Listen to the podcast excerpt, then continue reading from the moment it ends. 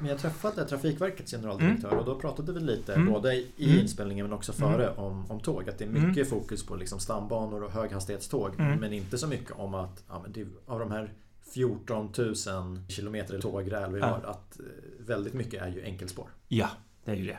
Och då var jag Och då på, är det jättekänsligt. Ja, bygg dubbelspår. Men då Mm. var han inne på äh, alltså, det första man brukar göra är ju att bygga så här fickor. Mm, det har man ju gjort. Ja.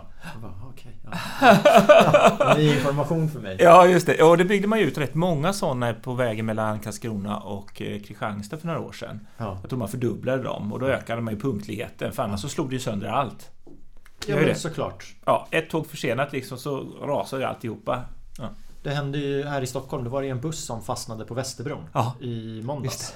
Och de håller på att bygga där. Så det är ett Mm, körfält mm. i varje...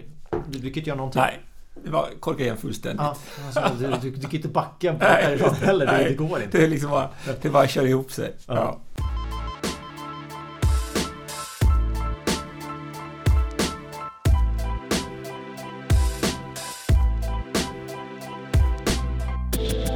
Samhällsplanering, byggande och boende. Boverket är den centrala förvaltningsmyndigheten för alla tre. Stora frågor och stor påverkan på samhällsbyggandet. Men hur går det till? Min nästa gäst är generaldirektör för Boverket och i dagens avsnitt pratar vi bland annat om hur Boverket styrs, fokusområden just nu, vad som är på gång och en massa andra spännande frågor om just samhällsplanering, byggande och boende. Låt mig presentera Anders Självgren.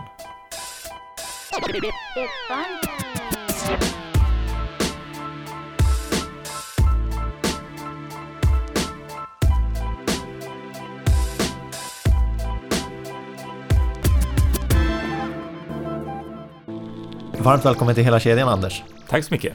I introt så har jag presenterat dig som generaldirektör för Boverket. Men jag har inte sagt någonting om vad du gör om dagarna. Kan du hjälpa oss med det? Vad jag gör om dagarna.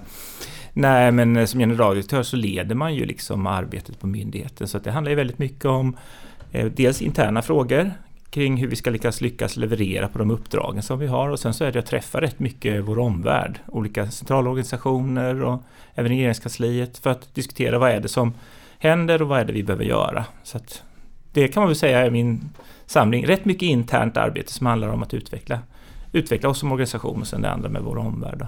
Du har ju varit generaldirektör i fem år. Ja, fem och ett halvt år snart. Fem och ett halvt år. Skiljer sig din vardag idag jämfört med när du började? Ja, det, det gjorde den. Det, det måste man nog säga ändå. Eh, Det är skillnad när man går in i, i en organisation och efter ett antal år. Eh, Så är det ju. Dels så är det ju en stor spänning med hur, hur det ska gå liksom. Hur, hur kommer det att fungera? Och sen så, så har man ju med sig ett, ett uppdrag liksom på att göra någonting med myndigheten. Och, och det har man ju liksom väldigt fokus på i sin, sitt eget huvud skulle jag säga. När man kommer till myndighet då. Vad var det för uppdrag? Ja, men det, det, det ska man ju inte prata om på det här sättet, men det handlar liksom om att öka förmågan för organisationen att liksom möta de behoven som regeringen hade på olika genomf- att genomföra olika saker. Och ofta var det ju breda frågor som vi behövde ta hand om. Så vi kunde skapa förutsättningar för att lyckas bra med det. Det är breda frågor när vi pratar samhällsbyggnadsfrågor. Även om det är detaljer så är det breda frågor. Ja, vi försöker fånga det i hela kedjan. Just det. Du var inne på Boverket, ni har ju ett, ett uppdrag. Mm. Ska vi försöka förklara det för lyssnarna på ett enkelt sätt? Mm, det kan man säga att vi är ju den centrala förvaltningsmyndigheten som, som det heter för samhällsplanering, byggande och boende. Och det är egentligen ett väldigt stort område vi rör oss över. Vi rör oss från allting till hur du ska planera våra, vårt samhälle på, på nationell nivå ner till faktiskt att vi utför marknadskontroll, vi kontrollerar om tegelstenar till exempel skulle kunna ha, ha den hållfasthet eller de egenskaper som man förväntar sig. Så att vi jobbar med allting egentligen som har med samhällsbyggandet att göra på eller utifrån ett nationellt perspektiv, utifrån ett myndighetsperspektiv då, i hela kedjan. Eh, så att eh, ja, stora frågor och väldigt speciella frågor som vi hanterar skulle jag säga. Det där var lite nytt för mig, för jag har alltid kopplat Boverket till bostäder. Mm. Men det är ju även samhällsplanering och byggande som du är inne på. Ja, det är det. Så det är väldigt stora frågor. Och sen så är det, det sen har vi Trafikverket och Transportstyrelsen som han, har hand om liksom vägar och broar. Men om man bortser från det så ligger liksom ansvaret hos oss väldigt mycket. Mm. Sen har jag skrivit här, regleringsbrev och regeringsuppdrag. Mm. Vad är det för skillnad?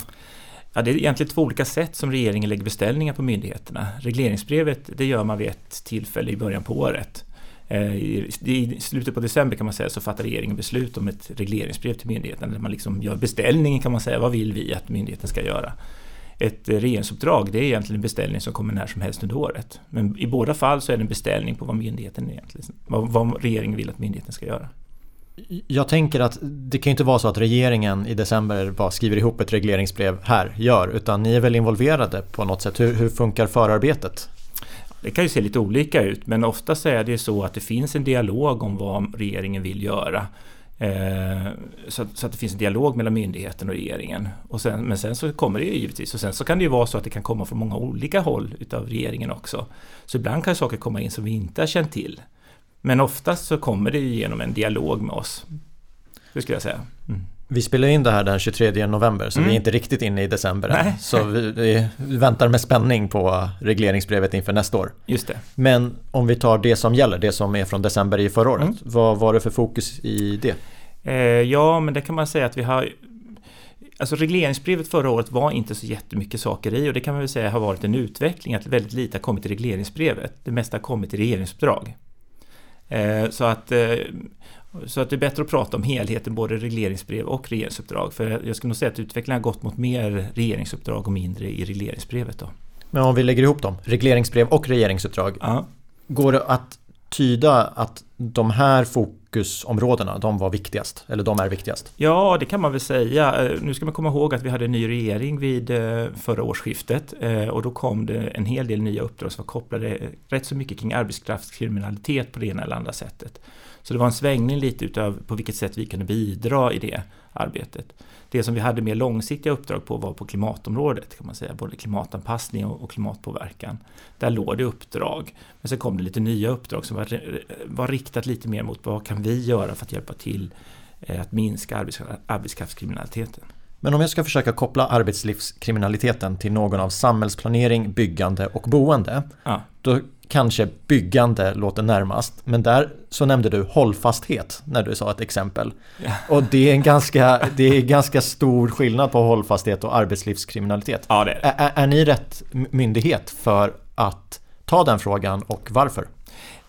Nej, egentligen inte. Vi har ju, det, det, finns andra myndigheter som har mer naturligt kopplingen. Den, den, vår koppling som vi har sett, vi har jobbat mycket med kvalitet i byggandet eh, och fel och brister. Och det vi har sett, möjligtvis man kan se en koppling, är ju mellan arbetskraftskriminaliteten och eh, dålig kvalitet i byggandet. Alltså det finns ju någonstans, eh, sysslar man med kriminalitet på det sättet så är det kanske inte kvalitet som är den stora frågan för eh, de företagen. Så vi har väl sett att när vi jobbar med kvalitetsfrågan så kan vi komma in möjligtvis på saker som har en påverkan på arbets arbetskraftskriminaliteten. Men vi, nej, vi är inte den perfekta myndigheten. Det är bättre vi jobbar med kvaliteten i byggandet, tror vi fler eh, kontrollansvariga i projekten så får vi bort arbetskraftskriminaliteten. Ja, men ja, sen ska man fundera på vad, vad, ska myndigheterna göra och vad ska sektorn göra? Men, men det, på något vis behöver vi ju kontrollera mer. Men det, det, till exempel Arbets, eh, Arbetsmiljöverket har ju kraftigare verktyg, eller Skatteverket, eh, om man nu liksom ska vill komma åt att det finns företag som är oseriösa. Eh, så att eh, vi har lite olika, vi har olika verktyg hos oss, olika myndigheter. Den frågan har varit uppe i poddserien flera gånger, mm. arbetslivskriminaliteten eller mm. arbetskraftskriminaliteten. Mm. Och eh, det är väl någonting som vi ofta landar i. Att det sträcker sig över flera myndigheter mm. och hur ska de här myndigheterna kunna samverka och samordna sig? Ibland har det varit lagstiftning mm. som är hinder och ibland mm. är det nej men det är inte riktigt lagstiftningen, nu måste vi faktiskt bara göra. Eh, men, men då, då, vet vi det. Mm. Ni får ju regeringsuppdragen mm. och så redovisar ni det. Mm. Och vad händer? Vad, vad, vad, händer sen? För ni kommer väl med en, kommer ni med en rekommendation i hur ni skulle vilja göra? Eller hur, hur presenteras ett regeringsuppdrag? Ja, regeringsuppdrag kan ju se jätteolika ut. Egentligen så är det ju regeringen kan göra beställningen. Ibland får vi beställning på att vi ska skriva fram ett lagförslag. Ja, men då är, vårt, då är regeringsuppdraget kanske det innehåller, så här tycker vi att en ny lag, till exempel klimatdeklarationslagen, där tog vi fram ett förslag på den lagen skulle se ut. Så att hur, hur vi redovisar, det ligger i hög grad av vad regeringen har beställt. De kan, beställa ett, de kan beställa ett lagförslag eller så beställer de en utredning, är det lämpligt att göra det här? Och då kanske vi utreder, är det lämpligt att göra det? Och då är det det som är utredningen. Så att det ska man titta på vad regeringen har frågat efter, det är det vi svarar på. Vi är väldigt noga med det. Liksom. Vad är beställningen liksom? Så att resultatet det beror på, ska jag säga. Och om de frågar efter ett förslag, har ni något mätetal på hur ofta de går på ert förslag? Nej, eh, men eh, jag, jag, tycker nog att de gånger vi har skrivit fram så brukar man vara, följa det vi har gjort. Alltså skriver vi fram ett lagförslag så brukar större delen i alla fall följa det. Sen kan det vara vissa skillnader. Jag tror att i klimatdeklarationsfrågan så ändrar man lite på eh, när man skulle lämna in eh, klimatdeklarationen. Och så vissa, vissa justeringar gör de, det är den politiska processen. Liksom. Det är politikerna som bestämmer, det är riksdagen som bestämmer lagarna. Men vi, det är klart att det vi skriver har stor påverkan. Vi har gjort en utredning, har gjort en konsekvensutredning också, gjort ett, ett, oftast ett stort arbete bakom. Eh, så det skulle jag nog säga att de ofta följer våra förslag, inte alltid. Ja, men jag tänker, ni, ni är ju experter i, i frågorna och så kommer ni med rekommendationer och så mm. blir det inte så. Det kan ju vara rätt, eh, rätt tufft att, att ta och förhålla sig till. Ja, men jag tänker att man måste liksom se, alltså vår uppgift som myndighet är att, att genomföra regeringspolitik. Det är liksom vår, vårt uppdrag. Men det är klart att det är politik. Det innebär att politiken måste sätta sin prägel på det och göra sina avvägningar som kan se annorlunda ut, som vi har gjort utifrån ett liksom tekniskt perspektiv då, eller från ett liksom myndighetsperspektiv. Så det, det, det är ju den här spänningen som finns, tycker jag. Två frågor som var uppe i valdebatterna, nu är det några månader sedan. Mm. Men det var ju bygg fler billiga hyresrätter mm. och så var det ju den här trygghetsfrågan. Mm. Trygghetsfrågan går mm. väl in i samhällsplanering mm. lite grann. Mm. Men bygg eh, fler billiga hyresrätter, ja, men det, det, är väl en byggande och en boendefråga. Har ni inte fått jobba med dem specifikt? Ja, men vi har ju jobbat, jo men på olika sätt så jobbar vi med, det, med den frågan. Men sen den gamla regeringen hade ju det här stödet till hyresbostäder som ett sätt att försöka komma åt, hur kan vi få fram billigare hyresbostäder? Eh, så att visst har vi jobbat med den frågan. Eh, sen har vi väl inte kommit speciellt långt med den tycker jag. Och det har vi inte gjort. Den här frågan har ju varit aktuell sen början på 2000-talet. Men det är svårt att komma fram här, det är en komplex liksom, materia med många olika ingångar i det. Så att vi jobbar med det, men inte så tydligt liksom, att man har kommit framåt i den frågan, tycker jag inte. Eh, tänker du på investeringsstödet? Ja, investeringsstödet är ju ett från den gamla regeringen. Mm. Och det har ju också varit en nyhet bara de senaste veckorna, för det tas mm. ju bort nu. Mm. Just det. Vad tycker du om det? Ja, men det är, jag säger precis som det är. Det är politik att välja vilka verktyg man vill använda. Och eh, den nya regeringen har sagt att man vill avsluta det här, så med det så gör jag ju liksom ingen recension av politiken, utan jag försöker se till att det blir så bra som möjligt när man genomför det. Om man ska utvärdera hur det har fungerat, mm. för jag är född och uppvuxen i Stockholm, mm. Eh, mycket jag hör mm. är från Stockholm mm. och här får jag höra, men här kanske det inte används lika mycket som i andra delar av, av, Sverige. Är det din bild också? Ja, det det. Det kan man nog säga. Att vi har ju haft mer på svagare bostadsmarknader. Eh, där det är svårt att få till stånd liksom hyres, hyresrätter. Att, att det finns en efterfrågan. Man är beredd att betala så mycket som det kostar att producera nytt. Då. Så att det, det, kan man väl se att det finns en, eh, finns en tydlighet att det är ute på, på olika bostadsmarknader som är svagare. Men vad kan vi förvänta oss framåt då? För om det tas bort från lite mm. svagare marknader mm. Kan man se att okay, med investeringsstödet så gick byggandet upp i områden med den här kategorin då, som, där det här lämpar sig? Och vad kommer hända om det tas bort? Som problemet alltid när man ska utvärdera vad som har hänt är att vi har ju liksom ingen kontrollgrupp och se vad hade hänt om inte det här stödet har funnits. Men eh, det är klart att vi har haft ett, ett ökat hyres, hyresbostadsbyggande, det har vi haft. Eh, och eh, vi tror ju att både hyres, hyresbostadsbyggandet kommer falla men också bostadsrättsbyggandet kommer falla. Eh, det har börjat att falla och det kommer falla mer då. Eh, så att eh, vi ser ju att det går ner nu. Men den grundläggande liksom eller det som oftast är grundläggande för det här, det är ju vad som händer på bostadsrättssidan. När priserna går ner där så minskar efterfrågan på bostadsrätter och det blir dyrare att bo och liksom bromsas, bromsas egentligen allt byggande då. Och det är svårt att se liksom vilken effekt det har. Vi kan höra när vi pratar mer ute i landet att man säger att det har varit en förutsättning, säger liksom aktörerna då. Ett sådant beslut när man tar bort mm. ett stöd, mm. Eh, det kan ju också vara ett, ett, regeringsuppdrag. Att man frågar vad tycker ni om att mm. vi ska ta bort det? Hur, hur involverade var ni i att det nu tas bort? Nej, men, men den här frågan om stöd eller inte stöd, den är i högsta grad politisk. Den, den, den sköts ju på ett annat sätt. Där deltar ju inte vi på det sättet. Utan, eh, vilka verktyg man vill använda för att genomföra, liksom, eh, genomföra sin politik, det ser ju väldigt olika ut mot olika partier. Liksom.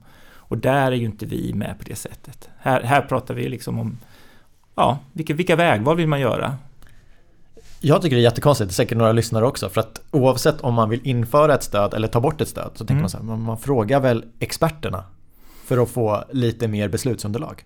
Ja, det kan man väl göra, men jag tänker, alltså man får ha respekt för de politiska processerna också. Jag menar, det, det är en viktig del i det här också, att det är att det får synas också.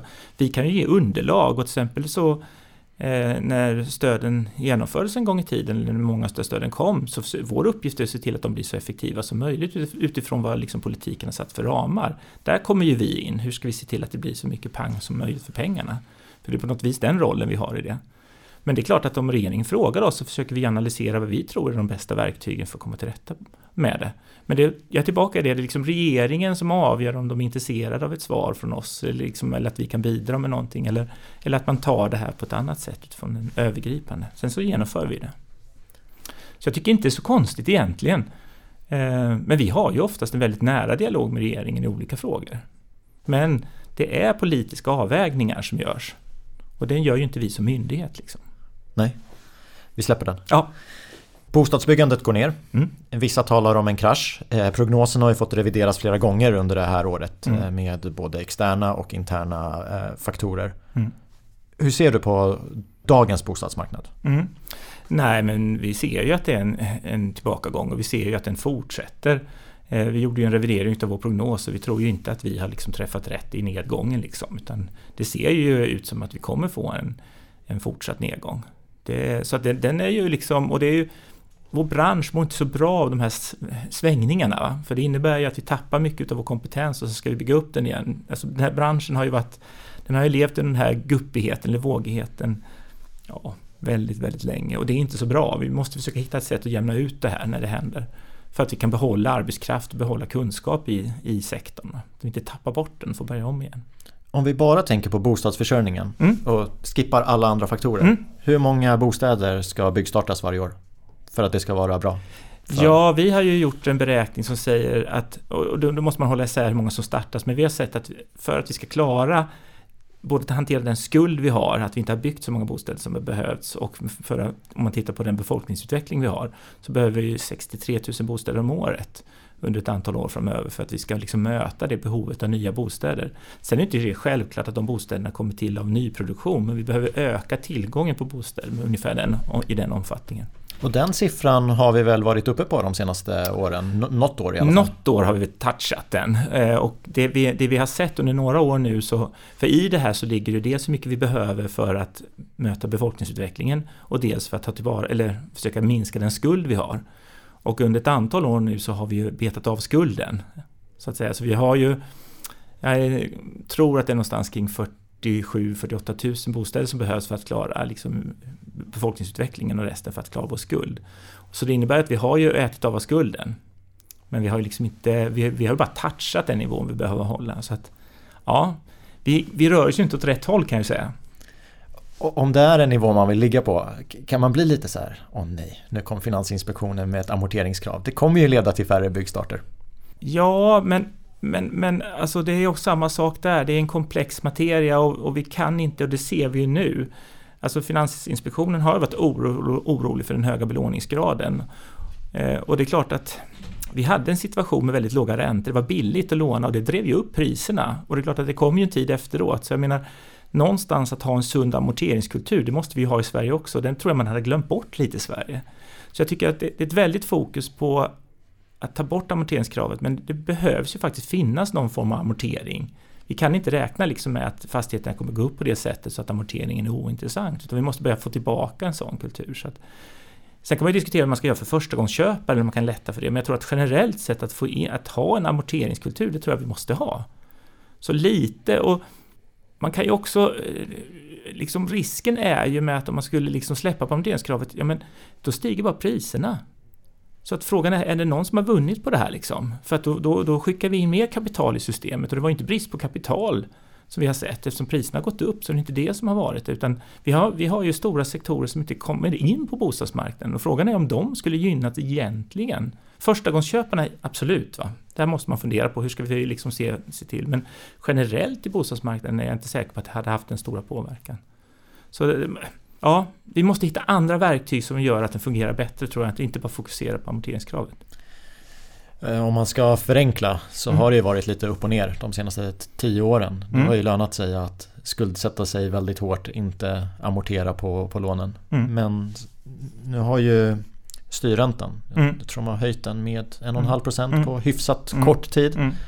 Och det är ju nattsvart. Mm. Så lite, lite rätt får man ju ändå ge Finansinspektionen och Riksbanken. Ja, men det är väl lite så jag tänker att eh, det fanns någonting, vi hade suttit ännu sämre till om inte vi hade infört det här. Så att, eh, ja, precis.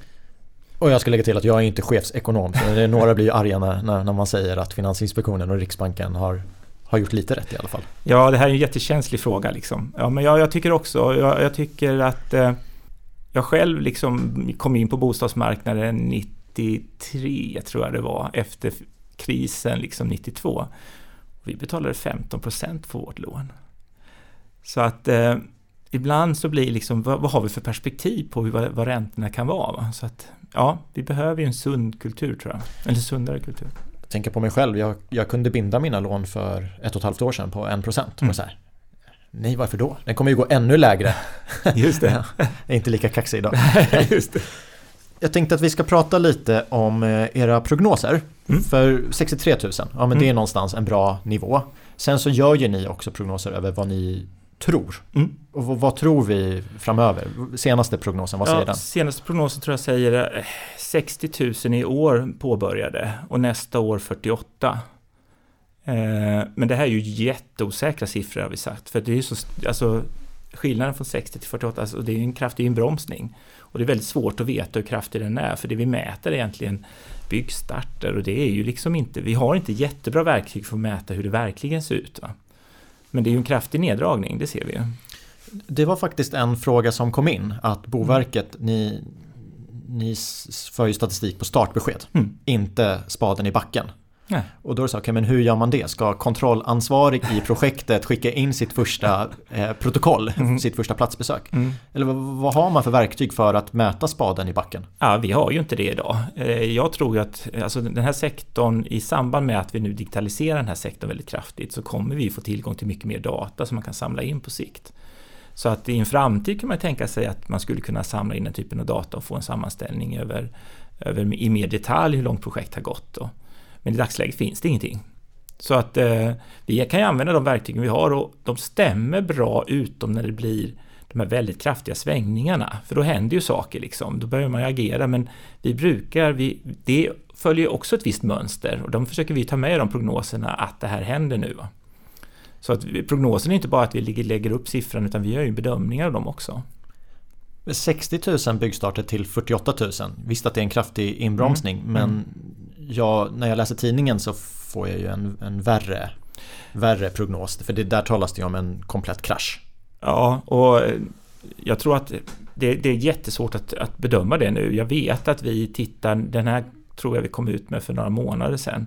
Eh, och det rör sig ju fortsatt liksom negativt. Så att den, kan, den är nog mer troligt att den är i överkant än i underkant skulle jag säga. På prognos. Så att vi kommer ju komma med nya prognoser när vi liksom har fått fram lite mer data. Men eh, det vi ser nu är väl att det, det fortsätter att bli sämre. Det, det, kan man nog säga. Och, och, ni gör ju prognoserna av en anledning. Mm. Vad, vad händer med de siffrorna? Vilka visas de upp för och hur påverkar de beslut? Ja, våra prognoser ser vi att de används ju av olika debattörer och av regeringen förstås. Vi gör ju dem för alla egentligen för att försöka beskriva så här ser vi på det så att olika beslutsfattare ska kunna ta till sig det här och använda det. Och vi ser att de används rätt flitigt av olika, olika aktörer. Då. Och även regeringen förstås tittar på dem och funderar på vad man kan göra åt det. Används de på rätt sätt då? För jag tänker om det är sta antal startbesked. Det är ju inte faktiska byggstarter. Men tycker du att när du hör siffrorna i debatten att de används på rätt sätt? Ja men i debatter så, så är det klart att det, svängs ju alltid på dem. Men jag tycker att läser man våra våra prognoser så ser man att vi skriver väldigt tydligt med hur stor osäkerheten är och så. Men sen är det klart att i debatten så tar man ju det gott, gottaste i dem och använder dem ju. Så att var och en som använder dem får använda dem på sitt sätt. Men läser man vår prognos så tycker jag man får fram en bra bild av hur vi ser på det. Jag. jag tänkte fråga hur lätt eller svårt är det att göra en prognos? Men om vi bara tar de senaste åren, hur nära brukar ni ligga det faktiska? Ja, ja vi har ju tittat ibland på det, vi brukar ligga väldigt bra till. Eh, men det, ja, vi avviker mer när det blir de här snabba fluktuationerna förstås. Men jag kan inte svara på siffror direkt, men vi brukar ligga rätt så bra till med våra prognoser. Och det är ju en snabb förändring är ju nu. Ja. När var det senast det var snabba förändringar? Ja, det var väl 2008 skulle jag säga. Covid var ju också, men den, eh, den hade inte den. Men jag skulle nog säga att 2008 var väl då, då vi fick en inbromsning med Lehman Brothers-kraschen och det. Vad är det för bostäder som behöver byggas? Ja, det som jag ser som vi har pekat på det är ju bostäder. Vi behöver bygga bostäder där för de mindre inkomstgrupperna, eller alltså för de som har mindre inkomster. Där ser vi att vi har problem med vår bostadsmarknad. Eh, så där behöver vi hitta, hitta metoder för att få fram dem. Eh, det kommer ju vara viktigt. Vi har ju en del där man liksom konsumerar bostaden liksom, eh, och man har det mer handlar om att man, man investerar och tycker att man kan göra det, man kan köpa fler bostäder och så. Så att det finns ju, vår bostadsmarknad är väldigt, väldigt varierad vilka förutsättningar du har.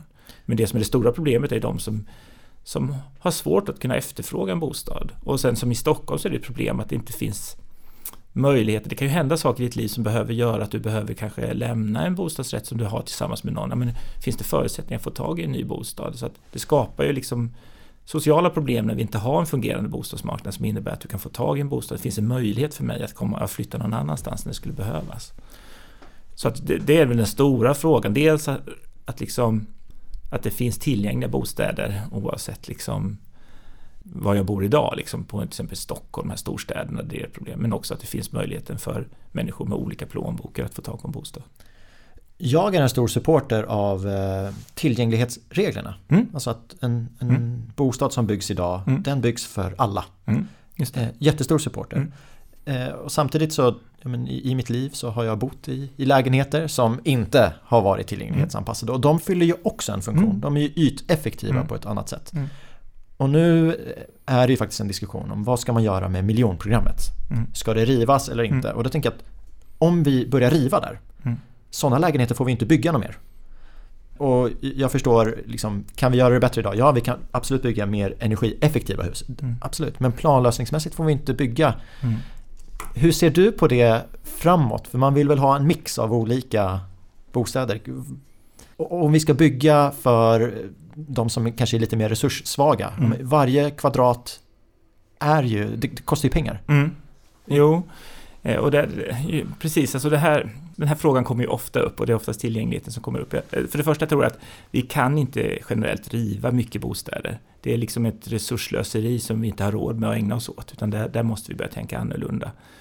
Eh, och jag tror också det vi har sett, och det, det, det, det är i högsta grad en politisk fråga, men där har det varit en tydlig signal att när vi bygger nytt så ska vi bygga med hög tillgänglighet. Liksom, eller då ska det vara tillgängligt. Eh, men när vi jobbar i det befintliga så, så är det alltid en anpassning till de förutsättningar byggnaden har. Eh, och jag tror att det, där kommer vi inte Alltså lösningen är inte att riva och bygga nytt. Det tror jag absolut inte. Och det innebär ju då att vi kommer ha bostäder som kommer vara mer eller mindre tillgängliga. Sen skulle jag nog säga att bostäderna som byggdes miljonprogrammet, de är inte dåliga ur planlö planlösningsmässigt eller egentligen inte jättedåliga ur tillgänglighetssynpunkt heller. Det finns ju betydligt värre delar av vårt bestånd om man säger det. Så. Även om de inte har full tillgänglighet kanske med, med eh, våra nya krav idag. Jag är uppvuxen i en sån lägenhet mm. och jag minns väl, det var väl lite, lite trångt i köket. Ja, man ska ha rullstol och så var det ju tröskel in till badrummet Precis. bland annat. Ja. Det är väl de... Det är de två typiska sakerna. Ja. ja. Men de har ändå en rätt så bra planlösning, liksom, för det, det kom under den perioden när man forskade rätt mycket om hur ser en god planlösning ut och hur, ska, hur ser en god bostad ut. Så att eh, planlösningsmässigt så är, är de ju liksom rätt så bra bostäder. Mm första gången jag satte mig i ett projekteringsmöte, mm. så det var ett bostadsprojekt och det var två saker som jag tog med mig därifrån. Mm. Det ena var ju att ja, men tillgänglighetskraven, mm. att vi kan inte bygga som, som vi alltid gjort planlösningsmässigt utan vi måste tänka på det här. Mm. Eh, en annan sak var ju energikraven. Mm. Att ja, men nu, det kan inte vara 110 kWh per kvadrat, det är 90 nu. Mm. Och projektörerna ojade sig, ja, det, det går inte. Och Idag, vad är vi nere på? Hälften av 90 mm. kanske. Och då tänker jag att Boverket har ju en roll i, mm. i klimatomställningen. Mm. Eh, ska vi prata lite mm. om den? Hur, hur är Boverket med och bidrar till att Sverige ska nå sina klimatmål? Mm, kan vi säga att det är Det är två stora områden, ett om, eller ja, tre stora områden kan man säga. Dels om vi tittar på planeringsområdet först, vi kan liksom städa av den då. Det, är ju, det handlar om hur bygger vi en transporteffektiv stad, ett transporteffektivt samhälle. Hur ser vi till att samhället inte behöver använda så mycket resurser när vi, för, när vi brukar staden?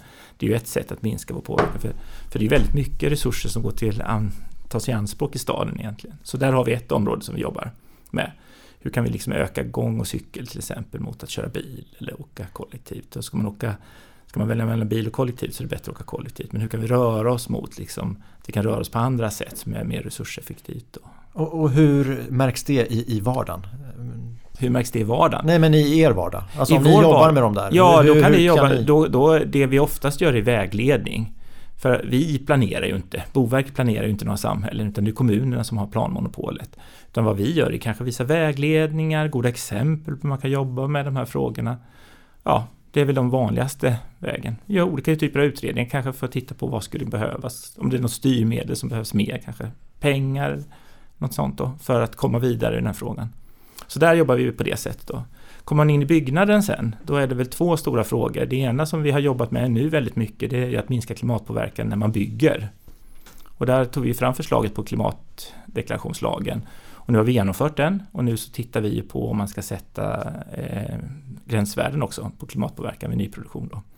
Så det, där jobbar vi liksom med hur får vi ner det i produktionsskedet. Eh, den andra stora biten är ju liksom vår energianvändning. kan man säga. Och där jobbar vi ju med våra energiregler och där är vi väldigt aktiva också i det. Och det är ju så att där styrs ju väldigt mycket ifrån EU med energiprestandadirektivet. Och där deltar vi tillsammans med regeringen och hjälper regeringen med underlag inför en förhandling om nya om, om en förändrat energiprestandadirektiv och vilka konsekvenser det kommer få för vårt byggande. Så energiområdet i husen och på klimatfrågan, där vi, jobbar vi ju rätt mycket med de frågorna. Energifrågan, mm. den känner jag den är väldigt teoretisk. Du räknar på lite U-värden mm. och så men har du byggt och gjort din egen kontroll så, mm. så fine, så klarar du mm. det. Och visst att du kan göra en uppföljning efter mm. två år. Det är väl, mm. Tycker jag är bra. Eh, så hoppas jag att man inte skyller på att någon har öppnat fönstret när värdena inte stämmer. Men det här med eh, klimatdeklarationen. Där känner jag att ja, men visst, du har ju teoretiska genomsnittliga värden. Sen har ju varje leverantör av material en skyldighet att mm. redovisa mm. klimatpåverkan. Mm. Och sen så ska ju det här följas upp. Det, det, det är mycket mer arbete och administration kring mm. att göra den mm. på riktigt. Hur, hur, tänker ni där? För jag antar, man inte, hade, ni hade ju säkert velat att införa allting dag ett. Men ni, ni har väl en långsiktig plan på hur, hur det här ska gå till. Från att bara räkna ut ett teoretiskt värde som kanske inte ens täcker 100% av byggnaden mm. till att faktiskt varenda mm. materialleverans till byggarbetsplatsen ska mm, dit kommer, Ja precis, det kan man ju säga att det är ju en plan. Vi gjorde ju en färdplan där vi lite beskrev hur vi såg framför oss. För det är inte som du säger, det är inte alla byggnadsdelarna som ingår nu. Eh, du kan använda generella värden. Eh, så att du ska kunna göra det här förhållandevis enkelt. Och sen så kan du göra den mer förfinad genom att ta faktiska värden istället och få fram ett liksom mer riktigt värde.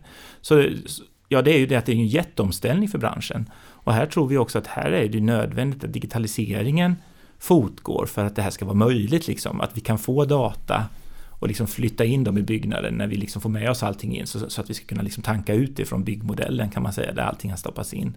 Då kommer det bli lättare. Så på något vis, ju mer förfinad vi gör den här modellen, ju mer digitaliserad behöver vi egentligen vara för att det här ska vara möjligt. Va? Nu gör vi det på en väldigt förenklad nivå för att det ska vara möjligt att göra för alla byggnader. Då. Men det är ju inte, det, det kommer ju förändras med tiden, det tror vi, och förfinas. Uppfattar jag dig rätt eh, om jag tolkar det som att vägledningarna ni tar fram, mm. det, det, är bara att ta fram. Men om ni tar fram krav, att det ska godkännas av regeringen? Nej, det är lite olika. Om man tittar på våra byggregler till exempel, eh, så är ju våra byggregler, där har vi ett bemyndigande och det står då i förordning och lag. Så där finns det liksom från, från lagen ner till oss att vi har rätt att skriva förut, att vi har ett fårbemyndigande som det heter, att skriva föreskrifter. Då kan vi ta fram krav. Men till exempel klimatdeklarationerna, det fanns det ju ingen, ingen lag för. Då togs det fram en lag och den lagen har liksom riksdagen fattat beslut om och sen så har vi fått ett bemyndigande att genomföra liksom, liksom detalj, detaljerade regler på det området. Så att det måste finnas ett stöd för att vi ska kunna skriva, liksom, skriva föreskrifter. Däremot allmänna råd kan man ju göra som myndighet på ett större område då, de har en annan karaktär då. Så det är liksom vad vi pratar om för något. Men om vi pratar om våra krav som är föreskrifter då, då måste vi ha ett stöd från regering och riksdag för att göra det. Vägledning kan vi alltid göra. När man inför nya krav. Mm. Eh, jag tänker på uppföljningen. Jag har varit beställare några år nu Mm. och handlat in entreprenörer. Och jag tänker kommunens bygginspektör. Mm. Den personen kommer ut max Mm. två Mm. gånger under Mm. hela byggtiden. Sen anlitar jag en kontrollansvarig som är utbildad och har sitt certifikat. Ja, med den personen på sin höjd en gång i månaden. Men om vi ska börja sätta krav på eh, klimatpåverkan. Eh, det- känns som att det kommer behövas lite mer kontroller för att vara säker på att allt går rätt till. Har ni någon tanke där kring hur det ska gå till? Vem, vem ska certifiera att uppgifterna jag lämnar in till eh, kommunen stämmer? Ja, det, systemet är ju så att det är byggherren, det vill säga då, om det som du beskrev då det var beställare. Byggherren har ju ansvaret för att lämna in den här till, till kommunen. Sen så hamnar den ju i ett register hos oss och vi har tillsynen över det. Så vi kommer ju utöva tillsyn över. Eh, Men det är klart att det, det kommer ju vara liksom på någon slags en övergripande tillsyn. Men på något sätt så kommer vi bygga upp en tillsynsfunktion och det är klart att då kommer vi säkert gå in och göra detaljstudier och se om det verkar stämma och så. Mm. Så det, det är så systemet och det bygger ju mycket på att byggherren faktiskt lämnar in korrekta uppgifter. Så är det ju. Men i dagsläget är det ju inte heller ett krav på vilket värde du lämnar in. Nu är det bara att du ska lämna in en deklaration. Så att när det kommer bli, när det kommer bli ett krav, om det blir, ska vi säga, om, för det finns ju, vi har inget, det, det, det behöver ju också liksom komma ut i sånt fall att det ska vara ett krav på det här. Om det kommer bli det, då, då kommer det bli tuffare, då behöver man fundera ännu mer på liksom hur ska både tillsynen och sanktionerna se ut om man inte uppfyller det. För det är liksom det är ju inte, om vi, om vi har de här kraven för att vi ska minska miljöpåverkan och du, inte, och du har byggt så att du har gjort för stor klimatpåverkan, det hjälper ju inte att riva då och bygga med bättre material för då har du gjort av med ännu mer klimatpåverkan. Så här är det liksom, ska vi börja ställa krav på gränsvärden så blir det mer komplext hur vi ska förhålla oss till kontroll och tillsyn skulle jag nog säga. Det känns som en utmaning i, i flera led. Därför Mm. att dels så när jag köper någonting, om jag är en byggentreprenör, Mm. Då vill jag ju lita på att den klimatdata som står, Mm. ja men det är väl det som gäller Mm. fram tills varan transporteras till min arbetsplats och används av, av mig. Så, så dels måste det finnas ett, ett system vi verkligen litar på Mm. med att de uppgifterna Mm. är rätt.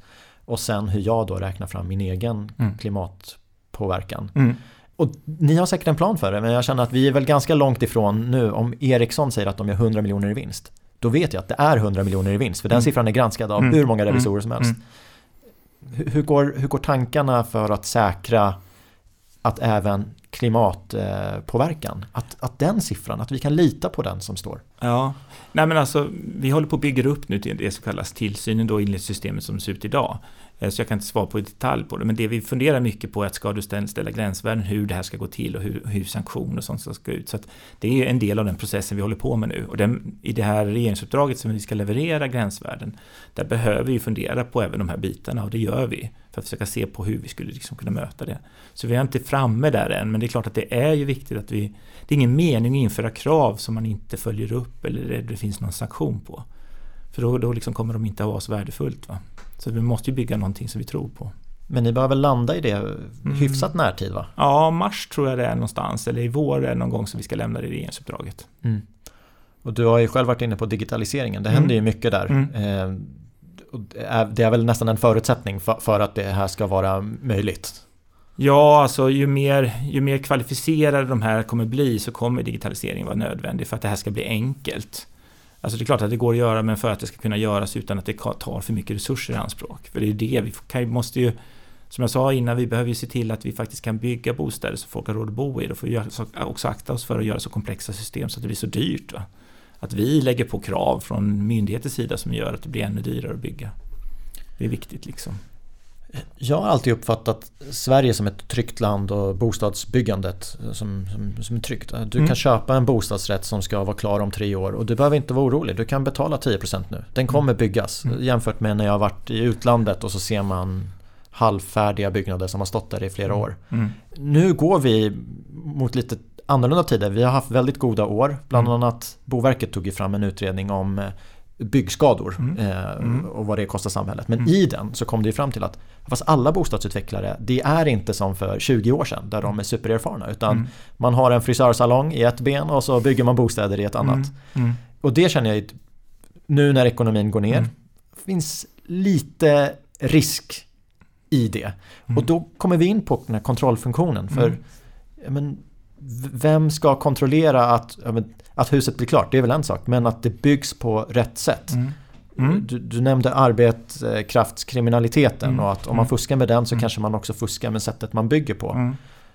Hur tänker du där? Hur, hur ska vi kunna göra så att man, man kan lita på att köper du en bostad eller hyr du en bostad i Sverige så den är byggd på, på rätt sätt? Ja, alltså vi har ju egentligen inte ändrat vårt system. Jag tror det var 89 när nya plan och bygglagen kom, liksom, där man är tydlig med att ansvaret för att du uppfyller samhällskraven ligger på byggherren. Det kommunen gör egentligen i sin liksom i de här processerna, det är ju att bedöma om byggherren har förmågan att uppfylla samhällskraven. Och den är ju jätteviktig. Att liksom kommunen funderar över den här byggherren och dess förmåga att uppfylla det. Och där, där tror jag vi behöver fortsätta stärka byggnadsnämnderna i hur de ska bedöma det här. För att ibland hamnar man ner i de detaljerna, liksom, är det här liksom uppfyller det här samhällskraven, den här, just den här regeln. Men det är en otroligt komplex fråga om man har uppfyllt en regel eller inte i, i detalj. Va? Men däremot så har, den här, har den här byggherren förmågan att uppfylla reglerna? Det är ju en väldigt viktig början liksom och då, då behöver man ju titta på vem är det som är byggare eller byggherre. Vilka personer finns i den organisationen som ska klara det här? Vad, vad, och vad ska man ställa för krav i kontrollplanen? Och där tror jag att det finns en hel del att göra. Och jag vet att vi har jobbat med ett utvecklingsprojekt med ett par kommuner just kring det här med fel och brister för hur kommunen kan liksom jobba mer aktivt med den här med kontrollplanen och med den här rollen. Liksom. Att inte ge startbesked om man bedömer att, att eh, det här är en byggherren inte uppfyller de här kraven. Det är ju fyra år sedan ni släppte rapporten Fel och brister Mm. och att det Mm. kostar samhället 100 miljarder om Mm. året. Vad, vad har hänt sedan dess? Jag tänker både på reaktioner men också om ni har fått eh, specifika regeringsuppdrag kopplade till det. Mm. Nej, men det som har hänt är väl att vi, det är ju, det är många som tycker att det här är ju sorgligt att vi slänger så mycket pengar i, i papperskorgen så att säga. I, I en diskussion om att det är för dyrt att bygga så är det ju lite tråkigt att se att så mycket pengar går till spillo. Va? Så att jag skulle nog säga att när vi pratar med sektorn så vill man komma åt det här på ett eller annat sätt. Och vi har jobbat rätt mycket med det man kallar projektkultur. Vad är det för kultur som finns på, på en byggarbetsplats? För hur kan man skapa förutsättningar för att vi liksom ska bygga rätt? Och hur funkar egentligen byggen? Och där har vi sett att det finns vi liksom fly in, fly out, en massa olika entreprenörer in i det och ingen tar ansvar för riktigt vad de gör. Ja, de gör sin grej men inte i något sammanhang. Och, och det skapar inte förutsättningar för att man ska lyckas. Man behöver liksom se byggnaden som en helhet. Så vi tror att en del är att försöka få till stånd ett annat sätt att se på byggarbetsplatsen som en, som en verkstad liksom, eller en industri. Hur skapar vi de förutsättningarna då? Där tror vi att vi skulle kunna nå en bit och där jobbar vi tillsammans med sektorn. Hur skulle vi kunna göra det och hur skulle man kunna ställa sådana krav i upphandlingen som gör att vi får till stånd ett annat arbetssätt? För när man läser om det, att Mm. fel och brister kostar 100 miljarder Mm. om året, Mm. då, då tänker jag ju spontant att ja, då ska man ju kanske ha fler re- regler. Eller göra kontrollerna ännu hårdare. Och så läste jag på hemsidan att ni ser ju faktiskt över byggreglerna. Mm. M- Men åt andra hållet. Det kallas för möjligheternas byggregler och det ska innebära en förenkling. Mm. Är möjligheternas byggregler, var det någonting som var påbörjat före den här rapporten eller är det ett fortsättning på den rapporten eller har har de, hör de inte ihop överhuvudtaget? de, hör, de både hör ihop och hör inte ihop. Alltså, eh, alltså, man har använt... Vi har ett, ett rätt svagt kontrollsystem kan man säga i Sverige om man jämför med många andra länder. Eh, och då har liksom lösningen varit för att komma till rätta med det och då skriva fler regler. Men fler regler har en tendens till att belasta den som vill göra rätt mycket mer än den som inte är så intresserad av att göra rätt. Så vi har försökt att rätta till saker som inte fungerar med mer och mer regler. Men det där blir inte speciellt, det blir hämmande. Utan man behöver se liksom, man behöver se Alltså vi som stat är inte jättebra på att förklara vad som är i detalj är rätt lösning. Det måste liksom expertisen göra. Och om vi försöker beskriva den och definiera den, då blir det väldigt statiskt och väldigt bakåtskattande. Det här har vi sett över tid, det har varit rätt. Liksom, och det här, det här liksom är som man ska göra. Och då får vi ingen utveckling alls, eller ingen som vill göra på något nytt sätt, eller driva några innovationer, eller försöka förändra någonting. Så att det är det jag menar, liksom, att den som vill någonting, den blir väldigt hämmad av det här, men den, den som kanske inte vill så mycket, du stoppar inte dem jättebra med att skriva fler och fler regler, för de blir till slut, krockar ju med varandra, ju mer detalj, detaljregler vi skriver. Så det var ju liksom motiven varför vi måste sitta över vårt regelsystem och se vad kan vi egentligen lösa med regler och vad måste vi i sånt fall välja att lösa med andra metoder. Eh, så det är ju den utvecklingen. Så att på, sätt, på det viset hänger det ju inte ihop med den andra, men men eh, om, om tanken är att man ska bli av med alla fel och brister med att, att staten skriver fler regler på detaljnivå så tror jag man misstar sig rejält. Alltså. Det enda som kommer hända är att det kommer bli mer och mer krockar i regelsystemet ju mer och mer detaljerat vi försöker skriva dem. För att fånga in alla tänkbara fall. Om vi går in på möjligheternas byggregler, eller mm. MÖBY som det förkortas. Just det. Du har varit inne på det lite grann, men, men varför, varför eh, ska vi införa det? Mm. Ja, men om, om, man kan ju börja med att titta på hur utvecklas produktiviteten i den här sektorn kontra andra sektorer. Så kan man säga att vi har det är väldigt låg produktivitet. Vi, vi, den, liksom priset för att bygga en bostad ökar. Men vi, det är ju egentligen samma bostad som vi byggde på 40-talet.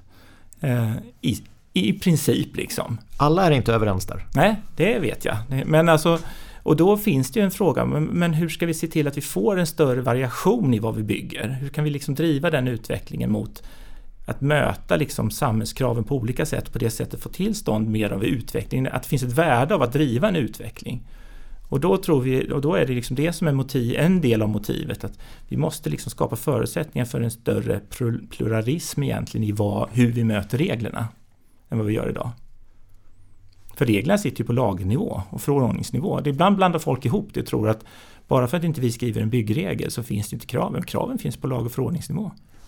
Och vad, vad, innebär det här för, för en byggherre? För man läser ju att i de här moderniserade byggreglerna då, då ska det vara mer fokus på funktion. Mm. Går det att exemplifiera? Vad, kan du ge ett exempel? Vad, vad innebär det? Jag har dratt ett exempel en gång som, som jag kan ta igen. Nu vet jag inte riktigt om vi kom, hur det kommer se ut men eh, om jag tittar på våra gamla byggregler så skrev vi kanske hur bred en korridor ska vara till exempel, hur, stor, hur bred en öppning ska vara eh, i, till toaletten eller så för att den ska vara tillgänglig. Istället kanske vi kommer skriva att för att en bostad ska vara tillgänglig ska du kunna ta dig in med en rullstol som ser ut så här. Hur du möter det, det är upp till dig som bygger. Men du får veta att det är den här typen av rullstol som ska kunna ta sig in i bostaden och, och få den att fungera. Men du, vi skriver inte om du ska göra hur bred du ska göra Eh, korridoren eller hur du gör öppningen i dörren. Du kanske väljer en lösning som innebär att du kan ha smalare men ändå komma in. Du kanske hittar lösningar som innebär att det här ser ut på ett helt annat sätt men du möter ändå det kravet som handlar om att en så stor, har du en så stor rullstol ska du kunna röra dig i bostaden. Det är ett typiskt exempel hur man flyttar frågan från en lösning till vad är det för funktion som du ska kunna klara. Så det är ett exempel för mig låter det här som rätt så stora förändringar. Mm. Vi går från någonting till någonting, mm. inte helt annat, men det, det är annorlunda. Mm. Och då eh, så tänker jag att du har säkert fått reaktioner med möjligheter. Åh, oh, vad kul och det kommer leda till det här och det här. Men även lite oro. Mm. Vilken är den största oron skulle du säga inför det här? Ja, men den största oron som ofta kommer fram det är ju liksom att är ju det här, ja men nu kommer vi få bostäder som inte kommer vara det ena eller det andra. De kommer inte vara tillgängliga, de kommer inte uppfylla vissa krav. Och då tror jag man blandar ihop det där med att kraven är inte ställda av oss. De finns ju kvar, även om inte vi har detaljbeskrivit dem så finns de beskrivna. Men ofta så tänker man då att nu kommer folk att göra som de vill. Nu är det tillåtet att göra hur som helst. Eh, och den oron kommer ofta fram liksom. Nu kommer vi bygga otillgängliga bostäder. Nej, kravet på tillgänglighet finns i lag. Du kan inte liksom strunta i det. Hur du möter det kommer vi se olika lösningar på. Men den, den liksom oron för att vi kommer få liksom samhället gå tillbaka då.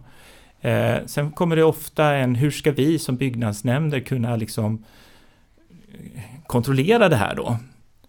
Och då tycker jag att då svarar de egentligen det som har varit problemet. Om deras lösning har varit att kontrollera det mot ett allmänt råd, då har allmänna rådet fått för stor genomslag. Så det visar lite på ett annat problem som vi har pekat på, att kontroll och tillsynssystemet behöver man fundera på hur det ska vara istället för att fånga upp den problematiken. Liksom. Hur ska vi kunna, hur kontrollerar vi byggnader, i alla fall byggnader som är lite mer känsliga eller som är allvarligare om det skulle vara fel? Det kanske inte är den lösning vi har idag som är den mest optimala. Om, om det är en viktig fråga.